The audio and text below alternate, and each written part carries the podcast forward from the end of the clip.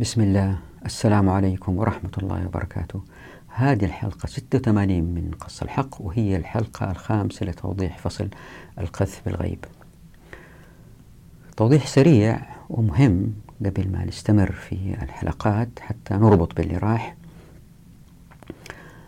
قلت في الحلقة الماضية رأسمالية اشتراكية وإسلام وفي العادة أي مجتمع عندما ينتج منتجات سواء عينية أو خدماتية يوظف عقيدته في هذه العملية الإنتاجية.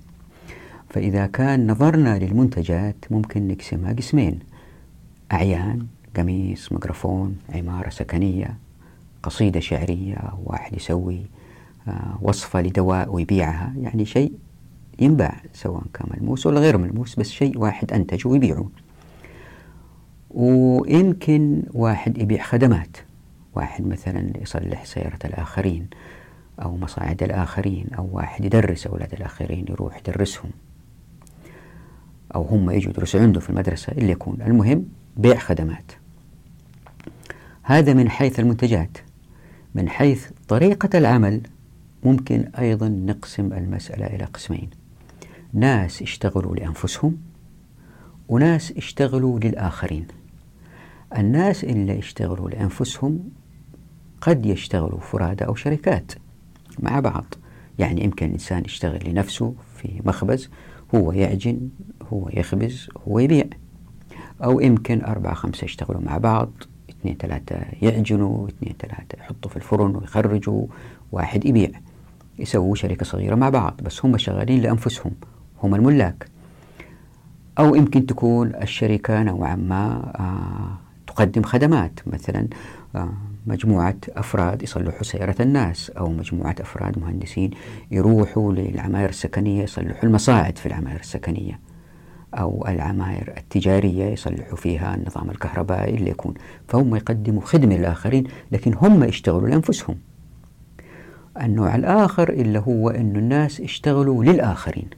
وهذا النوع يمكن أيضا تقسيمه إلى مقاسات مختلفة.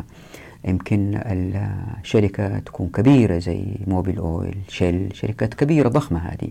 حتى في من الباحثين من يعتبر الدولة الاشتراكية زي الاتحاد السوفيتي شركة واحدة كبيرة. بس الفرق إنه الشركة هذه الكبيرة الدولة الاشتراكية ما حد يقول لها أنت إيش تسوي فهي حرة هي تتخذ قرارات لنفسها. بينما الشركات الكبيرة في الدول الرأسمالية هي خاضعة للأنظمة والقوانين. في تلك الدولة. ومع العولمة بدأت تتفلت الشركات هذه وصارت القرارات تتخذ شراكة مع الدولة وحتى الشركات تفرض ما تريد على الدولة والدولة تنصاع حتى الشركة ما تهرب لأي مكان آخر. ويمكن يكون الشركة تكون بحجم أصغر نوعا ما. مثلا يمكن 300 شخص يشتغلوا في مصنع يملكوا فرد يسووا ميكروفونات مثلا. ويمكن تكون أصغر وأصغر واحد يشتغل عند بقالة يعني بقال يبيع أشياء يستعين بواحد واشتغل عنده. فهذه الأحجام المختلفة في الإنتاجية نراها في الناحيتين الناس لما يملكوا أعمالهم أو الناس يشتغلوا أجراء عند الآخرين. الإسلام يدفع لهذا النوع أن الناس يشتغلوا لأنفسهم يملكوا ما ينتجوه سواء ما أنتجوه خدمة أو سلعة عينية. ليه؟ لأنه مع فتح أبواب التمكين في الموارد والموافقات والمعرفة وهذا موضوع مهم جدا للإخوان اللي ما شافوا الحلقات عن هذا الموضوع لازم يرجعوا يشوفوا الحلقات اللي تشرح هذا الموضوع مع فتح أبواب التمكين في الموارد والموافقات والمعرفة اللي يصير أنه المجتمع أفراده رغما عنهم لأنهم فيهم غرائز حب التملك حب الإنتاج حب, حب الإبداع يشتغلوا لأنفسهم. فالنمط الإنتاجي يكون مكون من أفراد يملكوا ما ينتجون. الإشكالية في هذا النوع أنه في منتجات كبيرة تحتاج نوع من التنظيم الداخلي مثل آه، مصنع سيارات. كيف نسوي مصنع سيارات يملكوا كل هؤلاء؟ مستحيل. طب إذا فصصناه جماعة تسوي بطارية جماعة تسوي قزاز جماعة تسوي كرسي جماعة تسوي ماكينة. كيف التنظيم بينهم في العملية التصميمية والإنتاجية وكيف تتجمع مع بعض. هذه المنطقة بقيت مظلمة ولم تدرس ولم تطور لأن الشريعة لم تطبق. بينما في النظام هذا الثاني اللي هو الرأسمالي لأنه التفكير مركزي ولأنه العملية العملية الإنتاجية مثلا بدأت مع شركة فورد فورديزم. فالتفكير هذا أوجد نظام بيروقراطي هرمي في نوع من الاستعباد وأحيانا استعباد تام. هذا النوع اللي هو الناس يملكوا ما ينتجوه ما في استعباد أبدا. هذا النوع تميز بإنتاجية عالية في وقت أقل تميز بإبداعية لأن الناس يملكوا ما, ما, ما, ما يعملوا فيه فبالتالي يبدعوا فيه وبالتالي لن يلوثوا. يعني ما في جماعة تسوي مصنع ينتج مثلا خلينا نقول كفرات هم الملاك واشتغلوا في المصنع. مستحيل يسووا مصنع. يلوث لأنه هم اللي ضرروا بينما هنا في النوع الثاني اللي هو الناس اشتغلوا في مكان ما يملكوه يمكن المصنع يلوث لأنه الملاك ما هم موجودين. ولأنه أبواب الموارد والموافقات والمعرفة مقفلة أمام الناس. زادت نسبة البطالة في هذا المجتمع اللي هو الناس اشتغلوا في اللي ما يملكوه. وظهرت النظريات الكثيرة لزيادة الإنتاج لجلد الناس كيف يشتغلوا ساعات أكثر مع عطاء أكثر كيف يمكن نوجد الشخص القيادي كيف يمكن نوجد الحوافز اللي تخلي الموظفين يشتغلوا أكثر كيف نخلي الموظف يبدع. كل حوافز حوافز وجلد جلد تؤدي إلى الاستعباد. طبعا واحد يقول لي في الإسلام في آه، واحد يشتغل أجير. نعم في واحد يشتغل أجير لكن راح يكون أجره عالي. ليه؟ لأنه آه، يحتاج خدمته فيجيبه ويحتاج إنه يشتغل عنده كذا ساعة في اليوم فيجيبه يشتغل عنده. لأنه الأيدي العاملة قليلة العمالة آه، الكل يعمل لنفسه. ما توجد بطالة ابدا. ليش أنا أشتغل عندك؟ أشتغل لنفسي. فبالتالي لأنه الأيدي العاطلة قليلة جدا الأجر جدا يرتفع. النظام هذا لأنه مبني على غلق أبواب التمكين في الموارد والمرفقات المعرفة يؤدي إلى إيجاد بطالة عالية وهذا يؤدي إلى تدني الأسعار ويؤدي إلى إذا ما تشتغل كويس أفصلك أجيب غيرك. في ألف واحد غيرك يتمنى يشتغل. فيؤدي إلى الاستعباد. فهذا النظام الرأسمالي يؤدي إلى الاستعباد إلى الهدر إلى التلويث إلى التعاسة. وهذا النظام يؤدي إلى السعادة يؤدي إلى العزة إلى الإنتاجية العالية من غير تلويث. لكن في المنطقة الرمادية هذه لم تحل.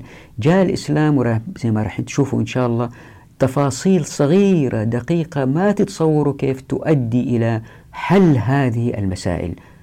مثل لا تبع ما ليس عندك مثل آه، منع ربا الفضل مثل ضرورة أنه البيع يكون آه، الذهب بالذهب من غير أي زيادة. وهذه هذا موضوع عجيب راح نشوفه كيف يشتغل في الشريعة إن شاء الله. مثل قوله تعالى أعوذ بالله من الشيطان الرجيم. يا أيها الذين آمنوا لا تأكلوا أموالكم بينكم بالباطل إلا إلا أن تكون تجارة عن تراض منكم. تجارة بيع وشراء لخدمات لسلع مثل لا يبيعن حاضر الباب. تفاصيل كثيرة جاء الحديث النبوي يعني السنة المطهرة غطت هذه المسائل بطريقة إبداعية عجيبة. المفاصل المهمة جاءت السنة النبية جاءت السنة النبوية غطتها. طبعا هذه مقدمة سريعة للموضوع والموضوع أعقد بكثير من كذا وفي تفاصيل كثيرة يصعب وضعها في هذه المقدمة بس تعطيكم فكرة إحنا رايحين فين. فمثلا يستحيل على الموارد أو الموافقات والمعرفة أنها تكون في أيدي الناس إلا إن كانت الدولة من غير موارد مالية. وهذه اللي تسويه الآيات الثلاثة آية الصدقات والفيء والغنائم. ويستحيل إيجاد بيئة آه، إنتاجية عالية من غير تلويث إلا بحديث لا ضرر ولا ضرار. وهذا له فصل كامل ألا هو فصل الموافقات.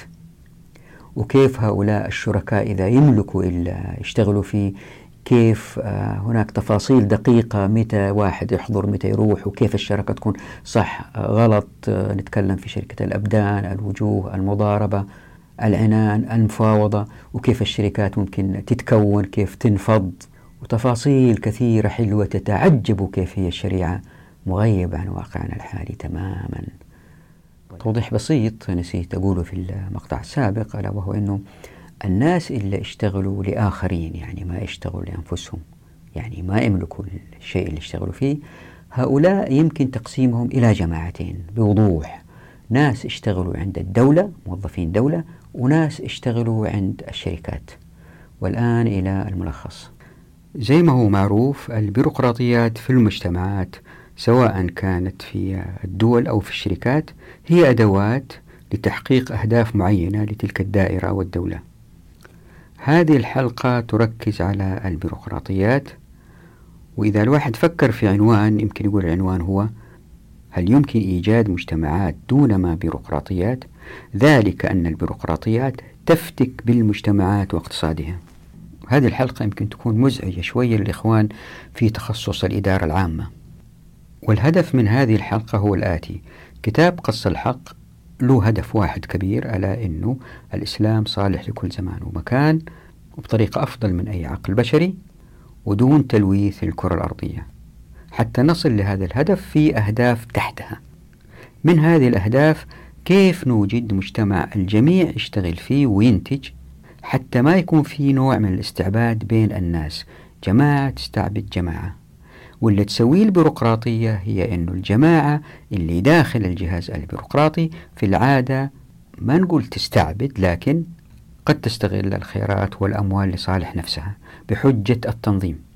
يعني ستوجد طبقة في المجتمع بسبب البيروقراطية لا تنتج شيء فعلي مثل قميص أو سيارة أو طيارة لكن هي منهمكة في التنظيم. فهل يمكن إيجاد مجتمع نستغني فيه عن هذا الجهاز الذي ينظم؟ هذا ما تفعله مخصوصة الحقوق. الاستغناء عن مثل هذه الأجهزة البيروقراطية. طبعا هذا هدف في الكتاب سيأتي توضيحه لاحقا لكن الآن نوضح مآسي البيروقراطية. سنبدأ بتعريف سريع للبيروقراطية. بعدين أدي فكرة عن عمل وبر اللي يقول لابد من البيروقراطية. وبعد كده أوضح أنه لأن البيروقراطية فشلت في العالم الغربي ظهرت حركات للمناداة بالتخلي عنها لكن لا يوجد حل لهذه الإشكالية. بعد كده أشرح فكرة التحوصل اللي هي أحد أهم إشكاليات البيروقراطيات ألا وهي أن الموظفين يتكتلوا على بعض واهتماماتهم قد تطغى على المصلحة العامة مثل تشدد الموظفين وما إلى ذلك.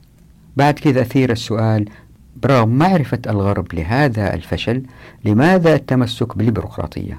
وأشرح الأسباب لذلك لأنه تصوروا صعوبة إيجاد حياة بشرية من غير أمان مالي وذلك عن طريق البنوك مثلا والمؤسسات المالية توفير الخدمات العامة مثل شبكات النقل العامة. بعد كده أعرف البيروقراطية من منظور قص الحق. وأقول أنه هو كل عمل لا يفيد الأمة. طبعا عبارة لا يفيد الأمة هي عبارة مطاطة وتحتاج إلى تعريف أكثر. بعد كده من خلال الأمثلة أبين أن الذي يفيد الأمة هو كل منتج أو خدمة مباشرة مثل خبز مثل تعليم مثل ابتكار برنامج كمبيوتر. وحتى أبين فكرة كل ما يفيد الأمة مباشرة أشرح فكرة المنتجات من حيث هل هي ضرورية أو حاجية أو كمالية؟ ونفس الشيء بالنسبة للخدمات من خلال هذه الأمثلة أحاول أصل إلى استنتاج أنه أي عمل لا يؤدي إلى منتجات مباشرة سواء عينية أو خدمية فهو عمل بيروقراطي مثل موظف في شركة التأمين. الفائدة منه ليست مباشرة لأنه ما بينتج لا خبز ولا أنه بيعلم أو يطبب مثل موظف المباحث مثل موظف البنك. فمثلا مع تطبيق مخصوص الحقوق زي ما راح نشوفه إن شاء الله في فصل الفصل والوصل يمكن إيجاد شبكة اقتصادية آمنة من غير البنوك وسميت البنك في كتاب قص الحق وجه الشيطان.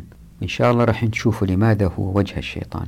بعد كده أثير السؤال هل يمكن إيجاد مجتمع يستغني عن هذه الخدمات غير المباشرة؟ لأنه إن تمكنا من الإجابة على هذا السؤال وهو موضوع الحلقات القادمة إن شاء الله. بالتالي على هؤلاء الذين يعملون في أعمال غير مباشرة مثل موظف التأمين مثلا عليهم طلب الرزق من خلال منتجات مباشرة عندها سيزدهر الاقتصاد. وأحاول أوجهكم من هذه الحلقة والحلقات القادمة لاستحالة إيجاد مجتمع دون بيروقراطية إلا بمخصوصة الحقوق. وهذا إعجاز فكري. بعد كده أضرب مثال نوعا ما ساخر عن وزارة الزير. كيف أنه جهاز إداري ضخم ظهر عشان واحد يبغى يحط زير لماء سبيل في الشارع. بعدها أدخل في جدل بسيط على الرد اللي يقولوا بضرورة البيروقراطية فأخذ التدريس كمثال.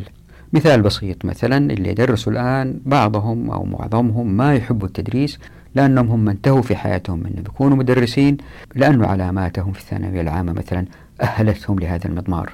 لكن إن أبواب التمكين كانت مفتوحة في الموارد والموافقات والمعرفة كل واحد اختار عمله. أرض الله واسعة والموارد كثيرة. سينجذب للتدريس الناس اللي يحبوا التدريس. وبكده التدريس ياخذ خط آخر تماما من غير بيروقراطية من غير وزارة التعليم وبطريقة أفضل.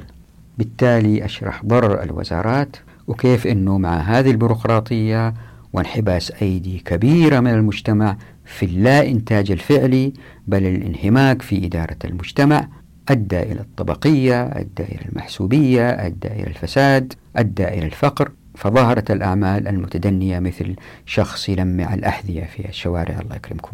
العمل مو عيب لكن عيب على مجتمع يرضى على أنه أفراد منه يشتغلوا في هذه الشغلة. هو عارف أنه في خطأ أدى إلى فقر هذا الرجل اللي يعمل هذا العمل لكن الحل للخروج من هذا الخطأ هو ما تحاول مخصوصة الحقوق توضحه. بعد كده وضح أنه ليسوا الناس أشرار لكن تفاعل الغرائز البشرية زائد البيروقراطية التي هي أساسا تحكم طبقة من الناس في باقي المجتمع أدى إلى الفساد. ومن أمثلة هذا الفساد المخططات المستقبلية لكل المجتمع مثل رؤية سنة كذا ورؤية سنة كذا. وحتى تقتنعوا أن البيروقراطية ستسحب المجتمعات إلى فساد أشرح سبع آفات من البيروقراطية والتي في الغالب تظهر في الدوائر الحكومية. بعد كده نمر على حديث الرسول صلى الله عليه وسلم ما ذئبان جائعان أرسلا في غنم أفسد لها من حرص المرء على المال والشرف لدينه.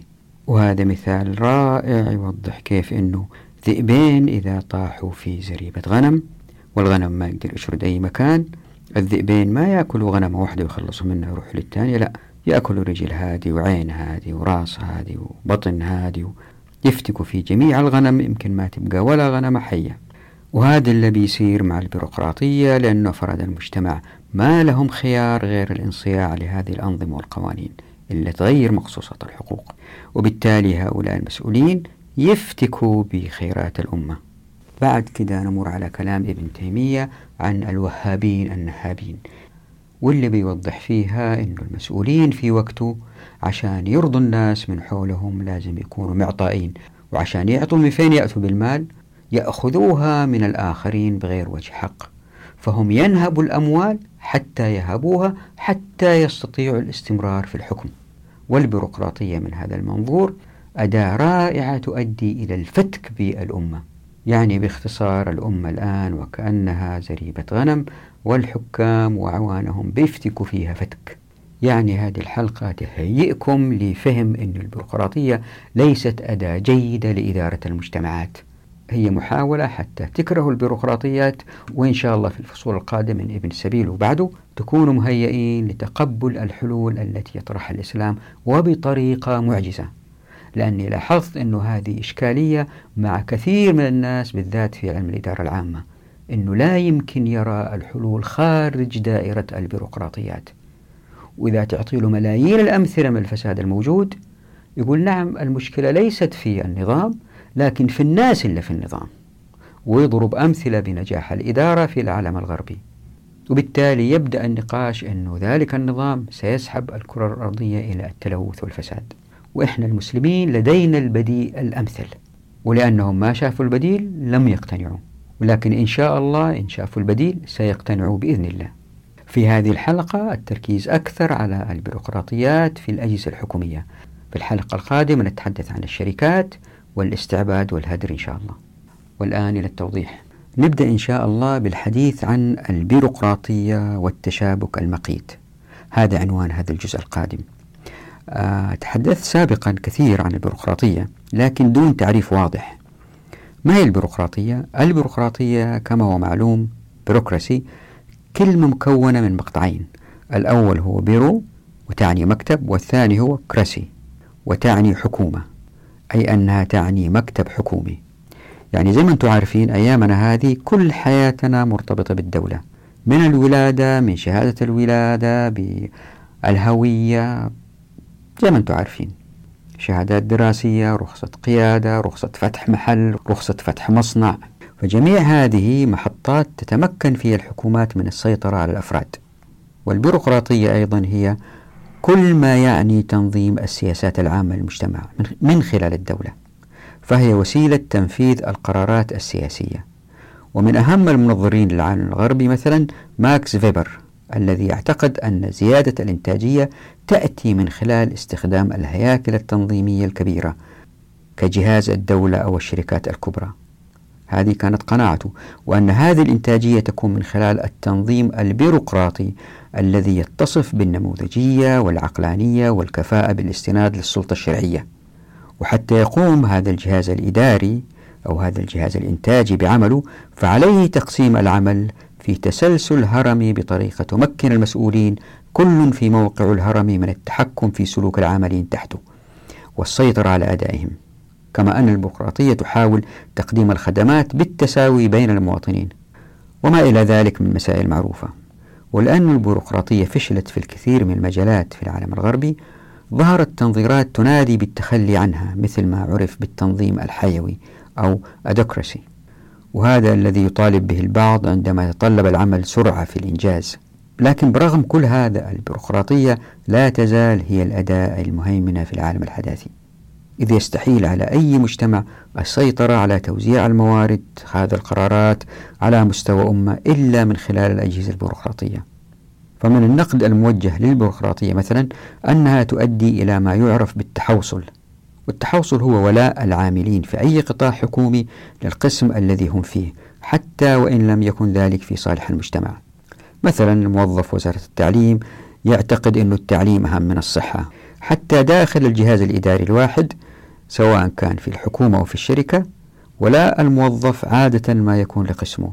وفي هذا هدر كبير للموارد لأنه سيؤدي للتجابهات بين الموظفين في جميع المستويات وفي جميع الدوائر لاختلاف قناعاتهم.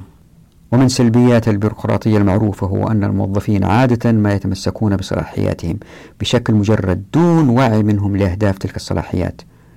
وهذا يؤدي إلى التشدد غير المبرر في الإجراءات. فالإجراءات الورقية في الغالب ما تصبح جزء من قيم الموظف ذاته. يعني هو نفسه ما يقدر يتغلب عليها وأحيانا قد لا تكون منطقية. راجع نفسك في حياتك تجد نفسك مريت بأشياء غريبة عجيبة.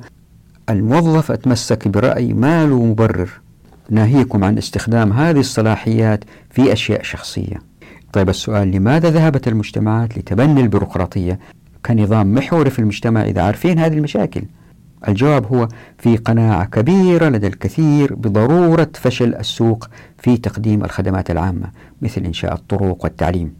لذلك فإن المجتمعات بحاجة لأجهزة الحكومات التي عادة لا تعمل إلا من خلال البيروقراطية. وفي أيضا قناعة عند الناس بضرورة وجود جهاز يسيطر على الاقتصاد حتى يستقر. وهذا زي ما راح نشوف ما هو صحيح مع تطبيق الشريعة. الاقتصاد سيستقر أكثر وأكثر إذا كان ما في جهة مسيطرة زي الدولة. وهناك قناعة أيضا بضرورة العدالة في المجتمعات على جميع الأصعدة سواء في توزيع الثروات أو في السيطرة على الأمن. وهذا لا يحدث إلا من خلال الدولة بالنسبة لهم. والدولة ما يمكن تعمل من غير بيروقراطية. لا بد من رئيس ومرؤوس. وبكذا تجمعت القناعات بضرورة الدولة ما يعني لا مفر من البيروقراطية. واللي أحاول أسويه في هذا الكتاب أني أبدد جميع هذه القناعات. خليني أول شيء أضع تعريف للبيروقراطية لأني سأستخدم الكلمة كرمز للتعبير عن كل عمل أو فعل أو مجهود أو استثمار لا يفيد الأمة. لاحظوا لا يفيد الأمة. طب هذا التعريف أيضا بحاجة لتعريف آخر فعبارة لا يفيد الأمة عبارة مطاطة ستؤدي الكثير من الجدل. يعني يمكن واحد يقول والله في تثقيف ابن السلطان فائدة للأمة مهما بلغت التكاليف لأنه يمكن يوم من الأيام يصير سلطان وهذا يفيد الأمة. ويمكن يجي واحد يقول إنفاق المال لوضع نظام مروري جديد استثمار في الأجيال. يمكن واحد يقول أنه التثبت من مقدرات الناس على تسديد القروض مستقبلا من خلال إثباتات ورقية عن ماضي هؤلاء الناس. المالي هو حماية لأموال المجتمع من الهدر. برغم أنه في هذا في استنزاف لأوقات الموظفين.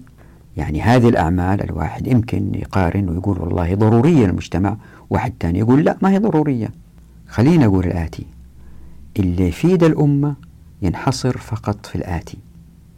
أما إيجاد منتج عيني من مستهلكات ملموسة مثل الخبز، القميص، الطائرة، السيارة وهذه قد تقسم أيضا إلى منتجات ضرورية ومنتجات حاجية ومنتجات تكميلية.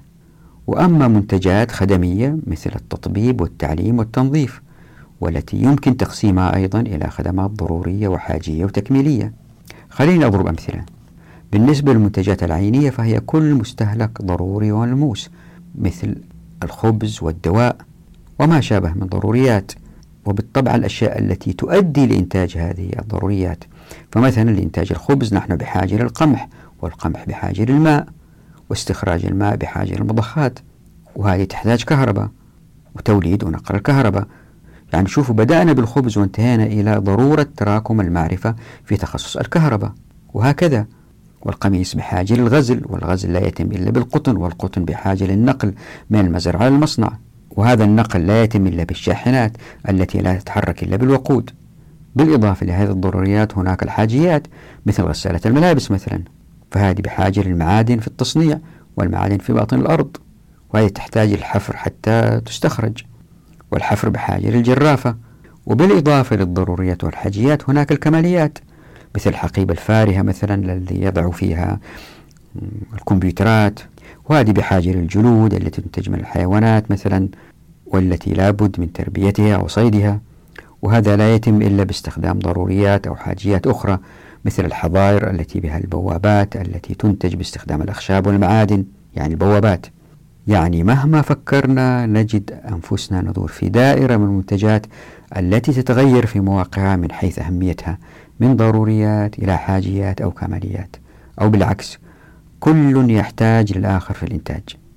ويمكن هذه الأمثلة ما توفون عليها لأنه اللي ضربته من أمثلة سابقة هي وجهة نظر في اللي رأيته أنا من الضروريات يمكن شخص آخر يرى من الكماليات. طبعا بالنسبة لي أنا هذا ما هو مهم. ليه؟ لأنه المهم هو أنه الفرد يكسب عيشه من إيجاد مثل هذه المنتجات. فطالما الإنسان شغال في دائرة هذه الضروريات والكماليات والحاجيات فهو إنسان منتج وعمله ليس بيروقراطي وبالنسبة للمنتجات الخدمية فهي جميع الخدمات غير العينية. مثل تنظيف مرافق المدينة والتطبيب والعلاج والتعليم ونقل الناس بشتى أنواع المواصلات. وكل هذه الخدمات بالطبع تستهلك أعيان. يعني ما في تنظيف من غير معدات ولا تعليم دون صفوف وطاولات وكمبيوترات. وهذه الخدمات أيضا تقسم إلى خدمات ضرورية مثل توليد ونقل الكهرباء وخدمات حاجية مثل نقد الطرود بالطائرات وخدمات تكميلية مثل نشاطات المتاحف. وأيضا بالطبع فإن جميع هذه الخدمات قد تتغير في أهميتها من حاجية إلى تكميلية من فرد لآخر. فما يراه الفرد حاجيا قد يراه الآخر تكميليا كجراحة التجميل مثلا. ولكن المهم هو أن أفراد المجتمع بغض النظر عن هذه الاختلافات إن لم يكونوا منشغلين مباشرة. كلمة مباشرة هنا مهمة. بإنتاج مستهلكات ضرورية أو حاجية أو تكميلية فهم منشغلون مباشرة بإنتاج خدمات إما ضرورية أو حاجية أو تكميلية. فما معنى القول مباشرة هنا؟ هنا نأتي لتوضيح البيروقراطية. البيروقراطية هي أنه في أفراد يقول أنه بينتجوا إلا يفيد المجتمع إلا أن إنتاجه غير مباشر مثل الكاتب في المحكمة اللي يكتب الصكوك على الملكيات الأراضي. هو يقول بأنه إن لم يقم بعمله فسوف تختلط ملكيات الأراضي. وهذه قد تؤدي أحيانا إلى الاقتتال أو تعطيل استثمار تلك الأراضي لعدم ثبوت ملكيتها في المحاكم. فهذا شخص يمكن نقول بيروقراطي لأنه إذا قدرنا نوجد طريقة في المجتمع نستغني عن هذا الشخص فخففنا من البيروقراطية جدا. مثال آخر اللي يعمل في شركة تأمين العربات يدعي أن التأمين سيؤدي للمزيد من الاطمئنان الذي يدفع الجميع المزيد من الإنتاجية.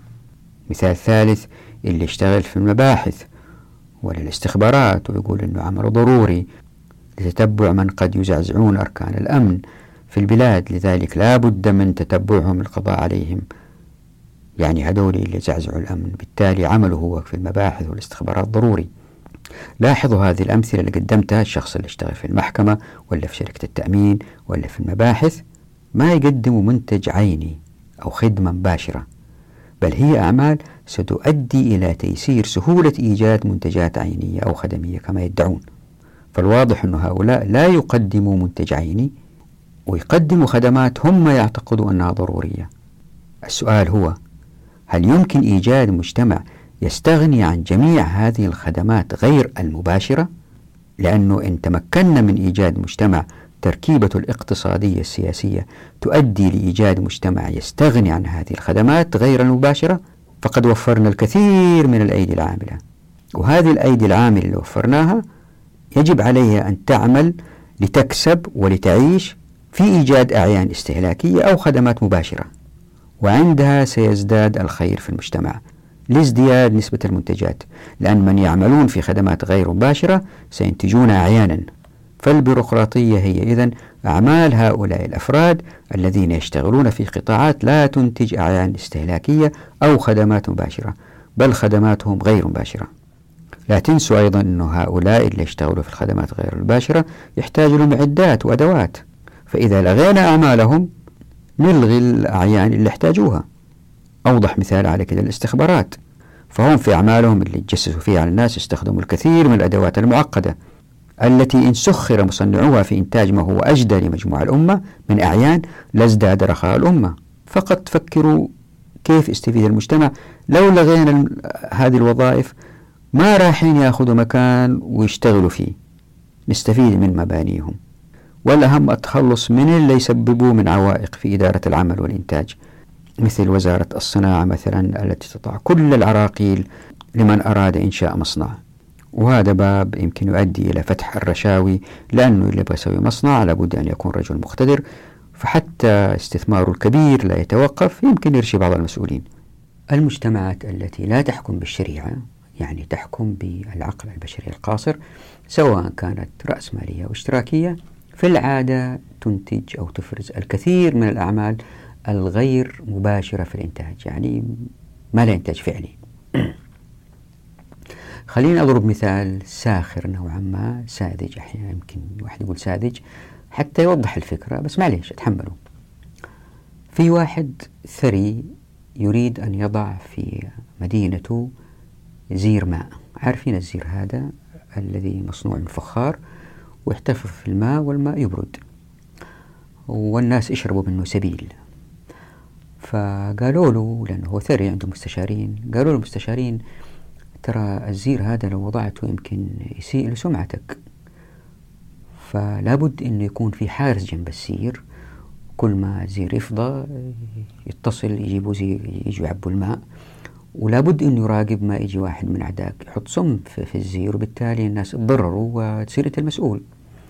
قال طيب لازم نحط حارس. قالوا له بس حارس واحد ما يكفي تحتاج ثلاثة حراس ثمانية ساعات ثمانية ساعات ثمانية ساعات. قال طيب آه قالوا له بس آه كمان الزير الواحد ما يكفي يمكن يجي واحد من أعداك من بعيد بيضة كذا يكسر لك هي و آه ف الناس متعودين يجوا يشربوا ماء جو ما في ماء. فلازم يكون في زير احتياط يعني. فقال طيب نحط زيرين ثلاثة احتياط. فين نحطهم؟ يبغى لهم مكان نحط هذا الزير الاحتياط. طيب قالوا له بس كمان حتى نضمن إنه الماء يكون دائما نقي ونظيف وصحي. لابد نأخذ عينات من هذا الماء وفي معمل صغير نسويه كذا لهذا الماء جنب المستودع اللي نحط فيه الأزيار. حتى كل أربع خمس ساعات يجي واحد يشوف الماء هذا. إنه ما في سم ما في تلوث. آه قال طيب. بس هذا المعمل يحتاج موظف واحد يعني يحلل الماء ويشوف. طيب صاروا الآن الحارس اللي عند الزير وهم ثلاثة مو واحد وصار أمين المستودع في الأزيار وفي صار اللي يشتغل في المعمل. قال بس طيب نحتاج سيارة توصل وتودي وتجيب لأنه إذا أمين المستودع ترك المستودع وجاء توصيل الزير. يمكن الزير انسرق من المستودع فلازم أمين المستودع على طول في المستودع ما يشتغل في السواقة. قال طيب نجيب سواق. آه طيب آه هذول يبغوا يسكنوا في مكان. طيب نستأجر لهم عمارة يسكنوا فيها كلهم مع بعض. طيب بس حتى يكون أدائهم أفضل نحتاج أحد يطبخ لهم وأحد يغسل لهم ملابسهم. طيب نجيب غسال ونجيب طباخ. بس هدول الآن كتروا يمكن واحد يبغى ياخذ إجازة واحد يبغى يروح يبغى يجي كيف نسوي؟ طيب نحط لهم موظف إداري حتى يحسب لهم إجازاتهم. بس شوف هذه كلها قالوا له كل هذه يبغى لها نفقات يبغى لها محاسب حتى يدفع الرواتب وما نعرف إيش. طيب نجيب محاسب. وبعد فترة جاء يوم من الأيام حصل الزير مكسور وما في ماء. قالوا له والله واحد من أعدائك كسر لك الزير وراح مسك الحارس. يا أخي ليش ما بلغت آه انه الزير مكسور يجيبوا الزير قال والله بلغت.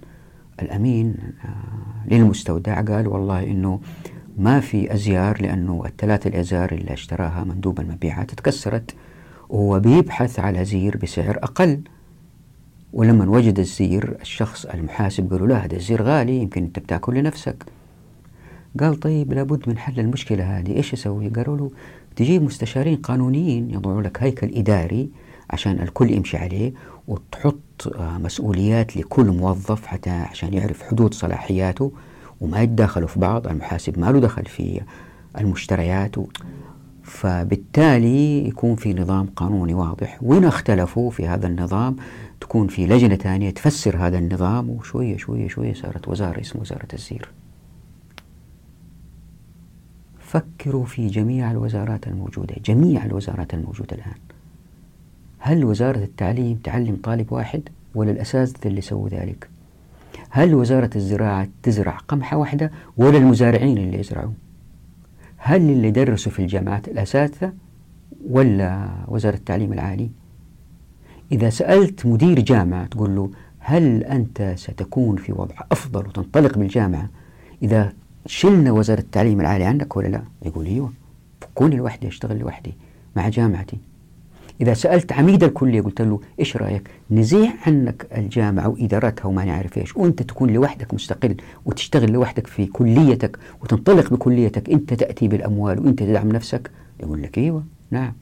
وإذا سألت رئيس القسم اللي هو داخل الكلية نفس الشيء يقول خليني يا أخي أنا متحرر. ليش تقيدني بهذه الأنظمة والقوانين؟ بس يمكن واحد يقول لا نحتاج هذه الترتيبات الإدارية وما إلى ذلك ولا ما تمشي الحياة صح. أقول نعم إذا قدرنا نوجد طريقة للتخلص من هذه البيروقراطية إلا ما نحتاجها يمكن نصل إلى مجتمع عطاء أعلى وأسعد من غير بيروقراطية. ما ننسى أيضا أنه هذه الوزارات وهذه المؤسسات لها نفقات.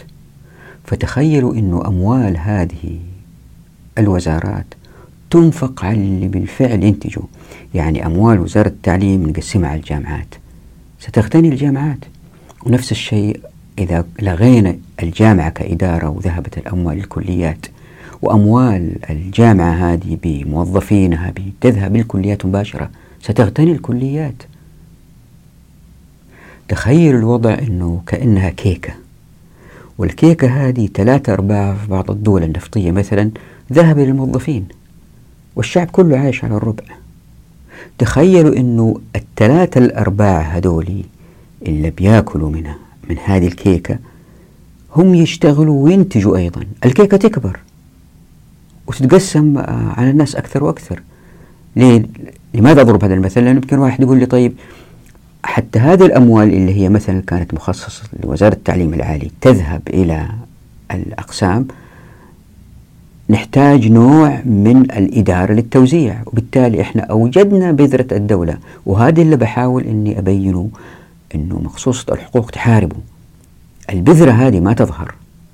فمو معناته أنه إذا الوزارات هذه ألغيت يجي جهاز إداري وزارة مالية تكبر تصير كبيرة عشان تعيد التقسيم بمنهجية أخرى. لا إحنا نتبع مقصوصة الحقوق وهي توصلنا وهذا هدف كتاب قص الحق. كيف اتباع مقصوصة الحقوق توصلنا للمجتمع العزيز المتمكن؟ لهذا أمضيت وقت طويل في فصل الديوان لأنه كنت كل ما أتحدث عن هذا الموضوع أنا أقول طيب الأمن كيف نوجد آه، جيش قوي يدافع عن المسلمين إذا كان ما في دولة عندها أموال؟ ولذلك كنت أبين وركز دائما أنه العمل العسكري عبادة وليس وظيفة وبالتالي ما في نفقات النفقات تأتي من الناس.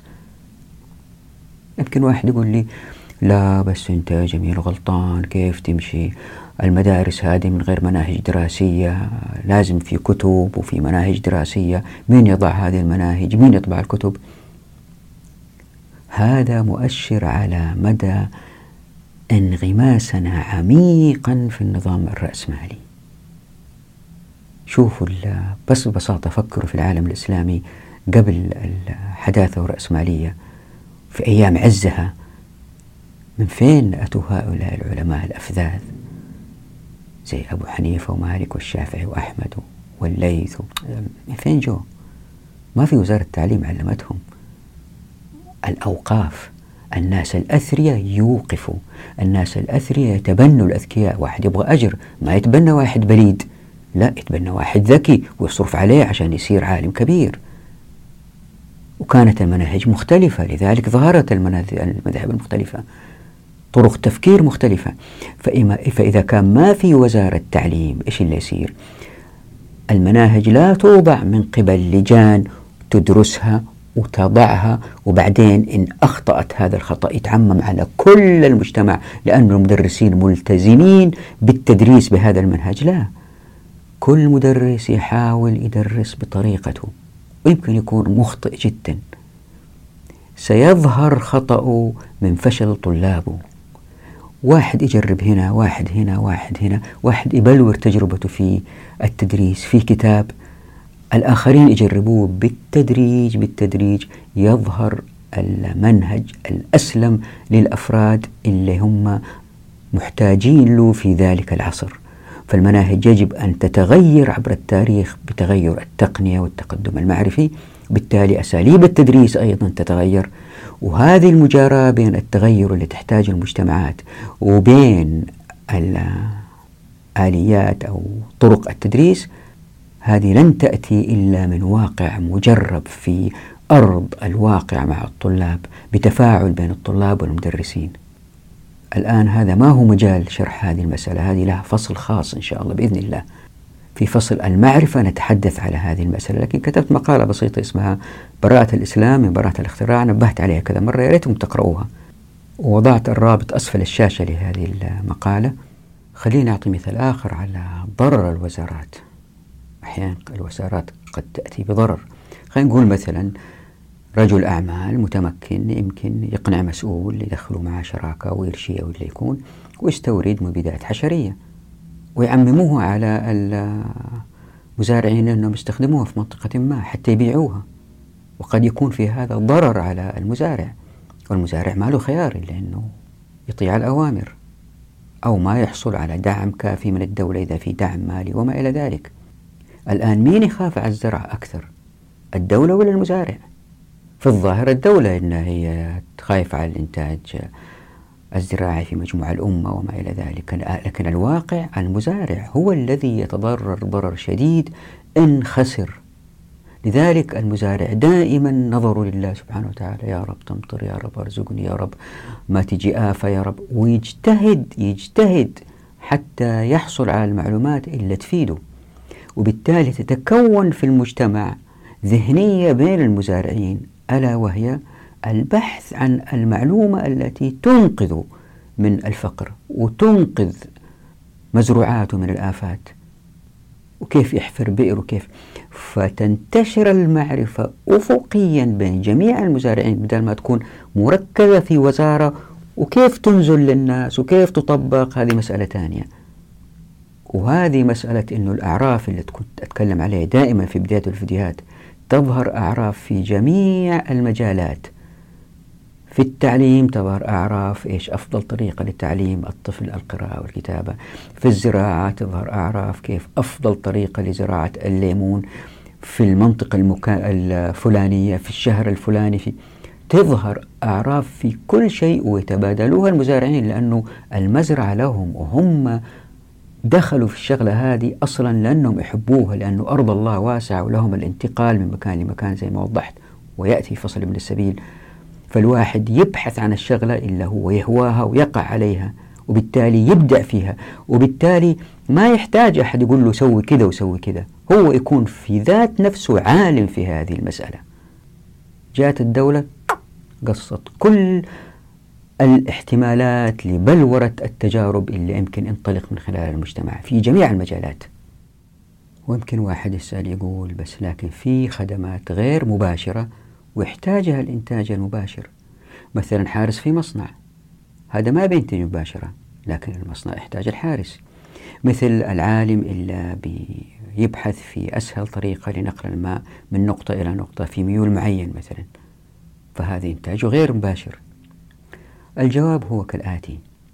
مع فتح أبواب التمكين في الموارد والموافقات والمعرفة ولأن الناس يبدأوا يملكوا المنتجات أو المصانع اللي ينتجوا منها أو المؤسسات اللي يشتغلوا فيها الشركات اللي يشتغلوا فيها هم الملاك. بالتالي عقليتهم ستذهب إلى محاولة الاستغناء عن كل حاجة مكلفة وما لها مردود. مثلا هل يمكن الاستغناء عن مصنع؟ يحاولوا ذلك. لا ننسى أنه الأمة ستكون في وضع ما في لصوص لأنه ما في فقر. فما حد يحاول يسرق الآخرين فهذا شيء نادر. الآن نرى حراس في كل مكان لأنه في فقر ولأنه في اعتداء وفي ضغينة في النفوس. فالمجتمعات الآن تركيبتها خطأ لذلك نجد أدوات الحراسة ومعداتها كثيرة جدا وكاميرات وما نعرف إيش. لكن مع تطبيق مقصوصة الحقوق تخف هذه كثيرا. خلينا نقول إنكم أنتم ما وافقتوا وافقتوني في هذا المثال. وأنه لابد من الحراس. طيب هذه نقول الآن هي وظيفة يحتاجها المجتمع. مثال آخر إذا مجموعة أفراد اشتغلوا مع بعض مثلا في فتح مكتب صحفي مثلا أو هندسي أو بدال ما يجيبوا واحد يسوي لهم الشاهي هم يقوموا بنفسهم يسووا الشاهي. بدال ما يجيبوا واحد ينظف لهم المكتب هم يكونوا حريصين إنهم ما ينظفوا المكتب. بالتالي تتولد عندهم ذهنية أو ثقافة أنه والله ما نوسخ. وهذه موجودة في المدن الإسلامية لأنه طريقة التركيبة الملكية يعني كيف الملكيات في المدينة الإسلامية الناس يملكوا الطريق الغير نافذ هم شركة في الطريق المسلوك أقل وما إلى ذلك لأنه هم متحملين المسؤولية ما يوسخوا الشارع. فالشارع ما يحتاج تنظيف زي الآن. الناس يرموا الزبالة في كل مكان لأنه في شركات بتنظف من وراهم. شوفوا هذا الفيديو يلخص الكثير من المسائل آه كنت جالس عند زميل وشوية قدام العمارة عمال نظافة جايين ينظفوا الواجهة لتنظيف هذه الواجهة يحتاجوا أدوات ومعدات زي ما أنتم شايفين. إن طبقنا مقصوصة الحقوق قد تظهر هذه العمارة وقد تكون نادرة لكن في الغالب لن تظهر مثل هذه العمائر لأن الناس منتشرين في الكرة الأرضية وما هم مضطرين يركبوا شقق فوق بعض ويحشروا حالهم فيها زي ما هو حادث. فمع تطبيق مقصوصة الحقوق زي ما راح نشوف إن شاء الله تبدأ مثل هذه الأعمال تخف. يعني ما راح تشوفوا واحد يلمع أحذية الناس في الشوارع. ويمكن يندروا تجدوا آه وحدة عاطلة تنظف أظافير الثانية في محله هي مادة رجلها وجالسة. أنا ما أقول العمل عيب ولا أقول هذا العمل لن يظهر. قد يظهر. لا أدري لأنه عقلي قاصر لا أستطيع الحكم. لكن لأنه الأيدي العاطلة ستكون أقل لأنه الموارد مفتوحة يبدأ الناس ينظفوا أرجلهم بأنفسهم يقصقصوا أظافيرهم بأنفسهم. يعني التركيبة في المجتمع راح تتغير ولا يمكن أن أتصورها. فقط إن طبقنا مقصوصة الحقوق يمكن نراها في أرض الواقع بعدين كيف تظهر؟ فالأصل في الإسلام تحرير البشر من العبودية في كل المستويات حتى في الأعمال. ما يقوم بأعمال متدنية زي اللي يلمع الأحذية. هذه بطالة مقنعة ومع مرور الزمن وكل ما طبقنا مقصوصة الحقوق أكثر كل ما ترتقي المجتمعات في التخصص في الإنتاج بطريقة إبداعية في اللي هو مستهلك مباشرة من الناس. وتخف مع الزمن. هذه الأعمال غير المباشرة وبالتالي تنعدم البيروقراطية. وهنا لابد من توضيح مسألة أن الإشكالية ليست في الناس اللي يشتغلوا في هذه الدوائر الحكومية فالواحد يمر عليه أفراد مخلصين. لكن طبيعة التركيبة الهرمية البيروقراطية تؤدي مع تفاعلها مع الغرائز البشرية. عند الإنسان تؤدي إلى ظهور التسيب في الأداء. فطبيعي جدا الإنسان عندما يمسك منصب يريد أن ينجز. طيب كيف ينجز؟ باللي في راسه. فاللي يرى صح ابدأ في تنفيذه. ولأن العقل البشري قاصر فبالتالي يتحمس ويصدر أنظمة وقوانين الآخرين قد لا يشاركوا الرأي وبالتالي لن يتفاعلوا مع قراراته ولن يساعدوه إذا كان هو رئيس للوصول بالقرارات إلى آه، ما يريد. وإن آمنوا معه في قراراته فهم قلة. لذلك يضطروا جلد الآخرين تحتهم لتنفيذ هذا الشيء. هذا ممكن في الشركات لكن في الدولة لا. ليه؟ لأنه أنظمة الدولة دائما تحمي الموظف الموظف صعب فصله الموظف صعب عقابه. بالتالي إذا كان شخص عادي وما هو مهتم كثير يروح بيته وينسى كل مشاكل الوظيفة. ما يفكر فيها ما يحاول يطورها. انتهى. يفضل الرئيس هذا وزير وكيل وزارة اللي يكون واللي حوله هم اللي بيحاولوا يجروا بالوزارة حتى تظهر. هذا في أفضل الأحوال. في أحوال أخرى القرارات هذه التي يراها هذا المسؤول الكبير لا تنفذ على أرض الواقع وإن نفذت تنفذ غلط.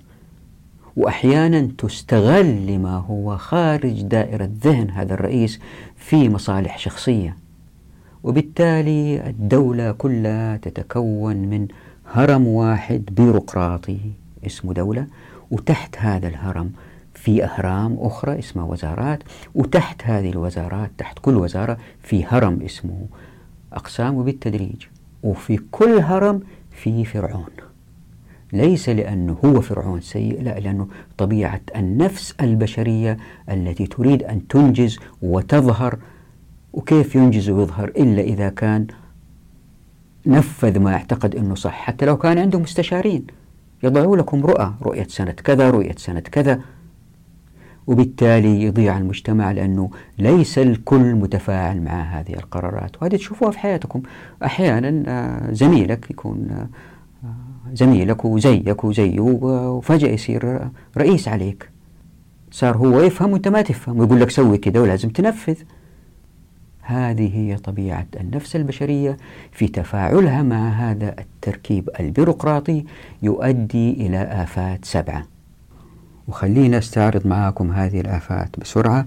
الآفة الأولى هي أن جميع من يعملون داخل هذه الأهرام إذا استثنينا رئيس الهرم أو رئيس الدولة هم أفراد مرؤوسون. يعني ما هم أحرار ولكنهم مأمورين مقيدين مكبلين خنوعين أذلاء مع رؤسائهم. تشوفوهم في العادة موظفين كبار أسود لكن لما يجي عند رئيسه الموضوع يختلف. فتشوف المدير اللي قلوب موظفينه ترتعد أمامه زي النمس لما يوقف أمام وزيره. وهذه الوصفة تحد من إبداعات هؤلاء الموظفين لأنهم بيتحركوا داخل أطر عقول رؤسائهم القاصرة. ليس هذا فحسب لكن كل رئيس منهم عندما يختار من يعينه على أداء المهام المناطة إليه فهو لا يختار في الغالب الأجدر لكنه يختار ويقرب اللي يطيع وينصاع إليه. وبالتالي هؤلاء اللي انصاعوا في الغالب لن يكونوا مبدعين ومنتجين لمصلحة العمل بقدر كونهم مطيعين تحقيقا لتوجيهات الرئيس. فالعلاقة متبادلة لمصلحة الطرفين على حساب العمل. وهذا واضح ترى مثلا في الجامعات أنه الاختيار لا يتم على الكفاءة. فليس بالصدفة إذا كان مدير الجامعة من كلية الهندسة وكيل الجامعة يصير من كلية الهندسة.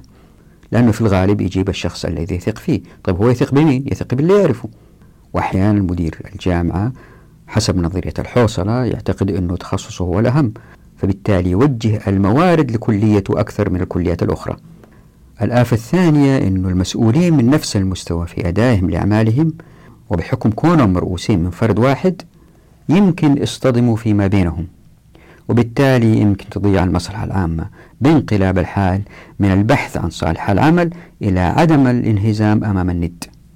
لذلك معظم الدوائر الحكومية تعج بالعداوات والتحالفات والتحزبات بين الموظفين. وبكذا يمكن تضيع المصلحة التي أنشئ من أجلها ذلك الجهاز. فالتشابك اللي تحدثنا عنه في فصل الأموال بين الموظفين يورث بينهم العداوة والبغضاء فيقل العطاء نظرا لخوفهم من بعضهم البعض. فيكون هم كل مسؤول منهم حماية نفسه قانونيا حتى لا يخطئ ويقع في يد زميله. مرة في واحد يقول لي موظف متكاسل وما يحضر. قلت طيب ليش ما تحاسبه؟ قال ما نقدر. ماسك على كل الموظفين الكبار إشكاليات واقعين فيها. طبعا هذا ناهيكم عن الأحلام. كل موظف يحلم دائما أن يكون الرئيس التالي للدائرة اللي هو فيها. ومتى ما وصل إلى كرسي الرئاسة يبدأ في تصفية حساباته مع الزملاء اللي كانوا يسيئوا له ثم تبدأ أحلامه الجديدة في الظهور. فهو الآن يطمع أنه يصير الرئيس على رؤساء الدوائر التي معاه في نفس المستوى. وبالتالي يطمح أن يرتقي في مظهره ليلائم منصبه الجديد. فيحلم بسيارة أفخم ومنزل أكبر وكذا تتراكم الأحلام حتى يصبح بالتدريج وكأنه سوسة تأكل كل رطب وجاف لقناعته أنه إنسان ذو كفاءة متميزة وعلى المجتمع أن يدرك هذه الكفاءة ويعطيها حقها. والآفة الثالثة أن كل فرد من هؤلاء سيصبح موظفا مهما على غيره ممن هم خارج الهرم. موظف الجوازات اللي يستكين لرئيسه يصير أسد مع العامة. أو شوفوا الناس صافين طوابير عند الشبابيك وهذا الموظف على مهله يشتغل والناس تستني حتى يمشوا أمورهم اللي يمدحوا واللي يطبطب عليه واللي يسلم عليه هو عماله ينتفش. فقط مجرد لبس بدلة حكومية رسمية تخلي الإنسان في وضع أعلى زي البدلة الجندي أو موظف الجوازات أو شرطة المرور أو الأمن. أنا مرة حدثت لي واقعة وأقف في طابور عند بنك وكنت الرابع والخامس في الترتيب. واحد جاء عنده نجمة واحدة وراح داخل على السر رايح للشباك مباشرة. قلت له تعال أنت فين رايح؟ ولا واحد من الواقفين قدر يعترض عليه. خايفين منه. وحضرته كمان تعجب من جرأتي كيف أكلمه بهذه الطريقة. لا وحضرته بيستخدم اعتراضي عليه أني بعترض على الدولة. لكن الحمد لله موظف البنك كان عاقل وقال له صف الطابور. وأكيد كلكم تعرضتوا لهذه المواقف. يمكن واحد يقول لي بس هذا تصرف شاذ ومرفوض من ذلك العسكري. هذا العسكري مريض. أقول نعم لكن هذا مؤشر واضح على انتشار هذا المرض بين المسؤولين. ويمكن أنتم ما تشوفوه بوضوح. لأن بعض المسؤولين يحاولوا الظهور بمظهر المتسامح الفاهم. وهذا واضح في الدول اللي فيها نوع من التقدير للأفراد. لكن شوفوا الدول الأخرى ماذا يعمل الأمن مثلا في مصر مثلا. واللي يدل على أنه بعض هؤلاء ليسوا أسوياء شوفوهم لما يأخذوا تقاعد. يتقوقعوا في المنزل ولا يروحوا ولا يجوا لأنه الهيبة اللي كانوا فيها فقدوها. فجأة يكتشف أنه كان ماكل في حاله مقلب يفكر حاله فذ فقد المنصب انتهى كل شيء فكل هؤلاء وهم قادة في مناصبهم بهذه الأمراض الاستكبارية في احتمال أنهم كانوا بيتخذوا قرارات غير سليمة. وفي هذا خسارة على الأمة.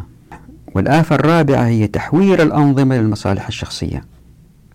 فكم من الأراضي منحت للمقربين وكم من المشروعات الزراعية تأخرت شهورا لتردد المالك في رشوة المسؤول. وبالعكس من ذلك فكم من الموافقات على مشروعات استثمارية صدرت لصالح قريب مسؤول ما برغم مخالفتها للقوانين لأنها تضر البيئة.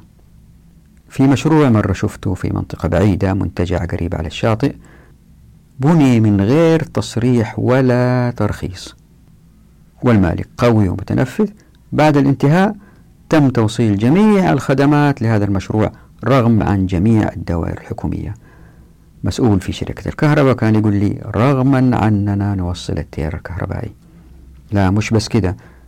معاملته عليه استكر أحمر لأنه بعض الفي اي بي الناس المهمين هم ما هم مهمين بس المجتمع يسميهم مهمين يحطوا على معاملته استكر فالمعاملة ما تجلس على طاولة الموظف تجري جري. ومعاملة الناس الآخرين حتى يوصلوا لك الكهرباء مثلا من أربعة لخمسة شهور. هذا إذا كنت محظوظ. والآفة الخامسة هي أنه كبر حجم الوزارات ومؤسساتها يبعد المسؤولين الأهم في اتخاذ القرار عن الواقع. فزي ما هو معلوم أن المنصب كل ما كبر زي الوزير كانت القرارات اللي اتخذها ذات تأثير كبير. ولأنه وقت هذا المسؤول محدود بيومه اللي هو 24 ساعة زي باقي الناس لابد أنه يكون تركيزه في دراسة هذه القرارات واتخاذها مرتبط بآراء الآخرين. وهؤلاء الآخرين قد تدفعهم مصالحهم لاتجاه ما. يعني مهما أوتي هذا المسؤول الكبير من نزاهة قراره سيكون رجما بالغيب نظرا لبعده عن الواقع الملموس. والآفة السادسة هي أن جميع هذه المؤسسات لن تستطيع أداء عملها إلا من خلال النظام الذي يوضح صلاحيات ومسؤوليات كل موظف.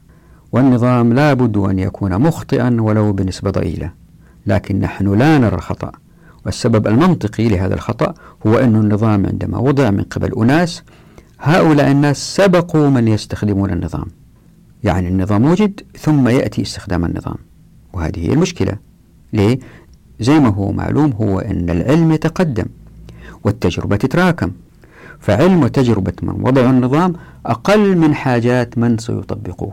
لذلك لابد وأن يجابه الموظف بواقع يتطلب حلا لا يقدمه النظام.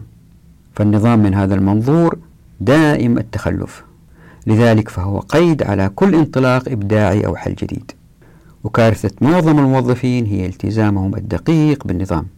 ليه؟ لأنه إن لم يلتزموا بالنظام فلا وسيلة هناك لضبط الأمور. يعني هذا تناقض جذري داخلي. وهذا مأزق فكري ما له مخرج لمن يؤمنون بضرورة وزارات الزير أو حتى القطاع الخاص كالشركات. والآفة السابعة والأهم هي استهلاكية هؤلاء الموظفين لخيرات المجتمع دون ما إنتاج فعلي.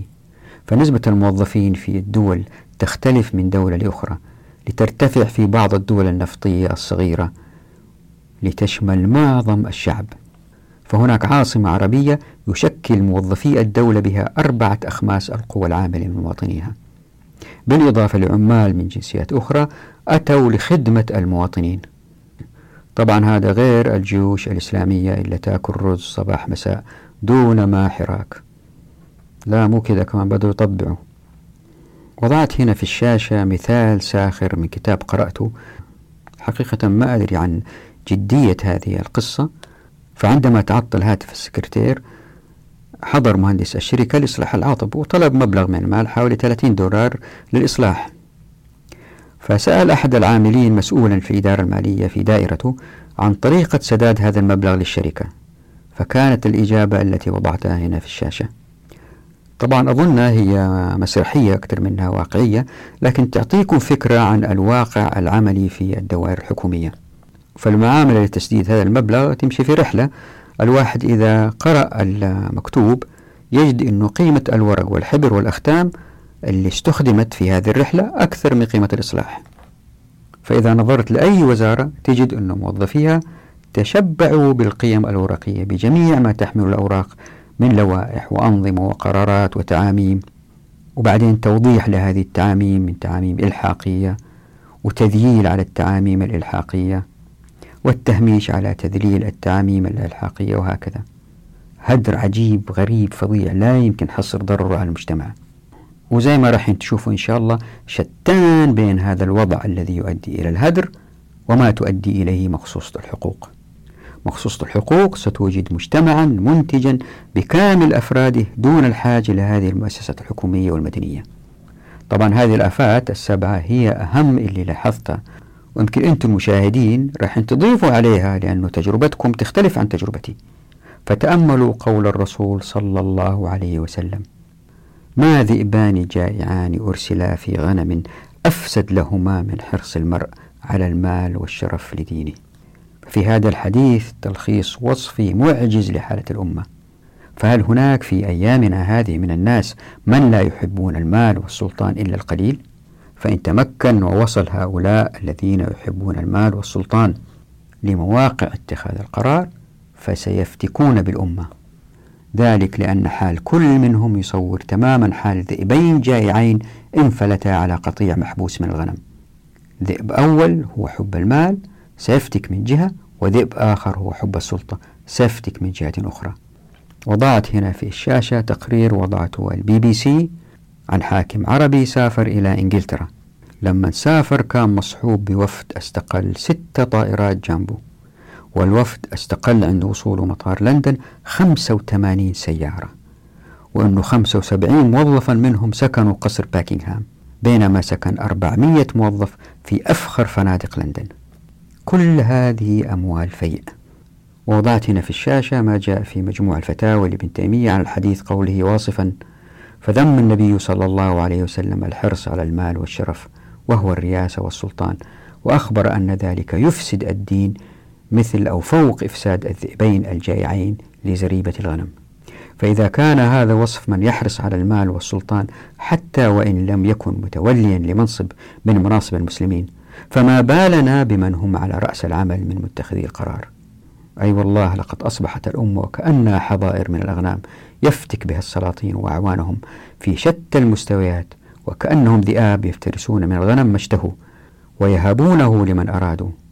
أي أنهم أصبحوا كما وصفهم شيخ الإسلام ابن تيمية رحمه الله نهابين وهابين. وضعت هنا في الشاشة قول ابن تيمية عن النهابين الوهابين. فبيقول ولقد افترق الناس هنا ثلاث فرق. فريق غلب عليهم حب العلو في الأرض والفساد فلم ينظروا في عاقبة المعاد. ورأوا أن السلطان لا يقوم إلا بعطاء وقد لا يتأتى العطاء إلا باستخراج أموال من غير حلها. فصاروا نهابين وهابين. وهؤلاء يقولون لا يمكن أن يتولى على الناس إلا من يأكل ويطعم. فإنه إذا تولى العفيف الذي لا يأكل ولا يطعم سخط عليه الرؤساء وعزلوه إن لم يضروه في نفسه وماله.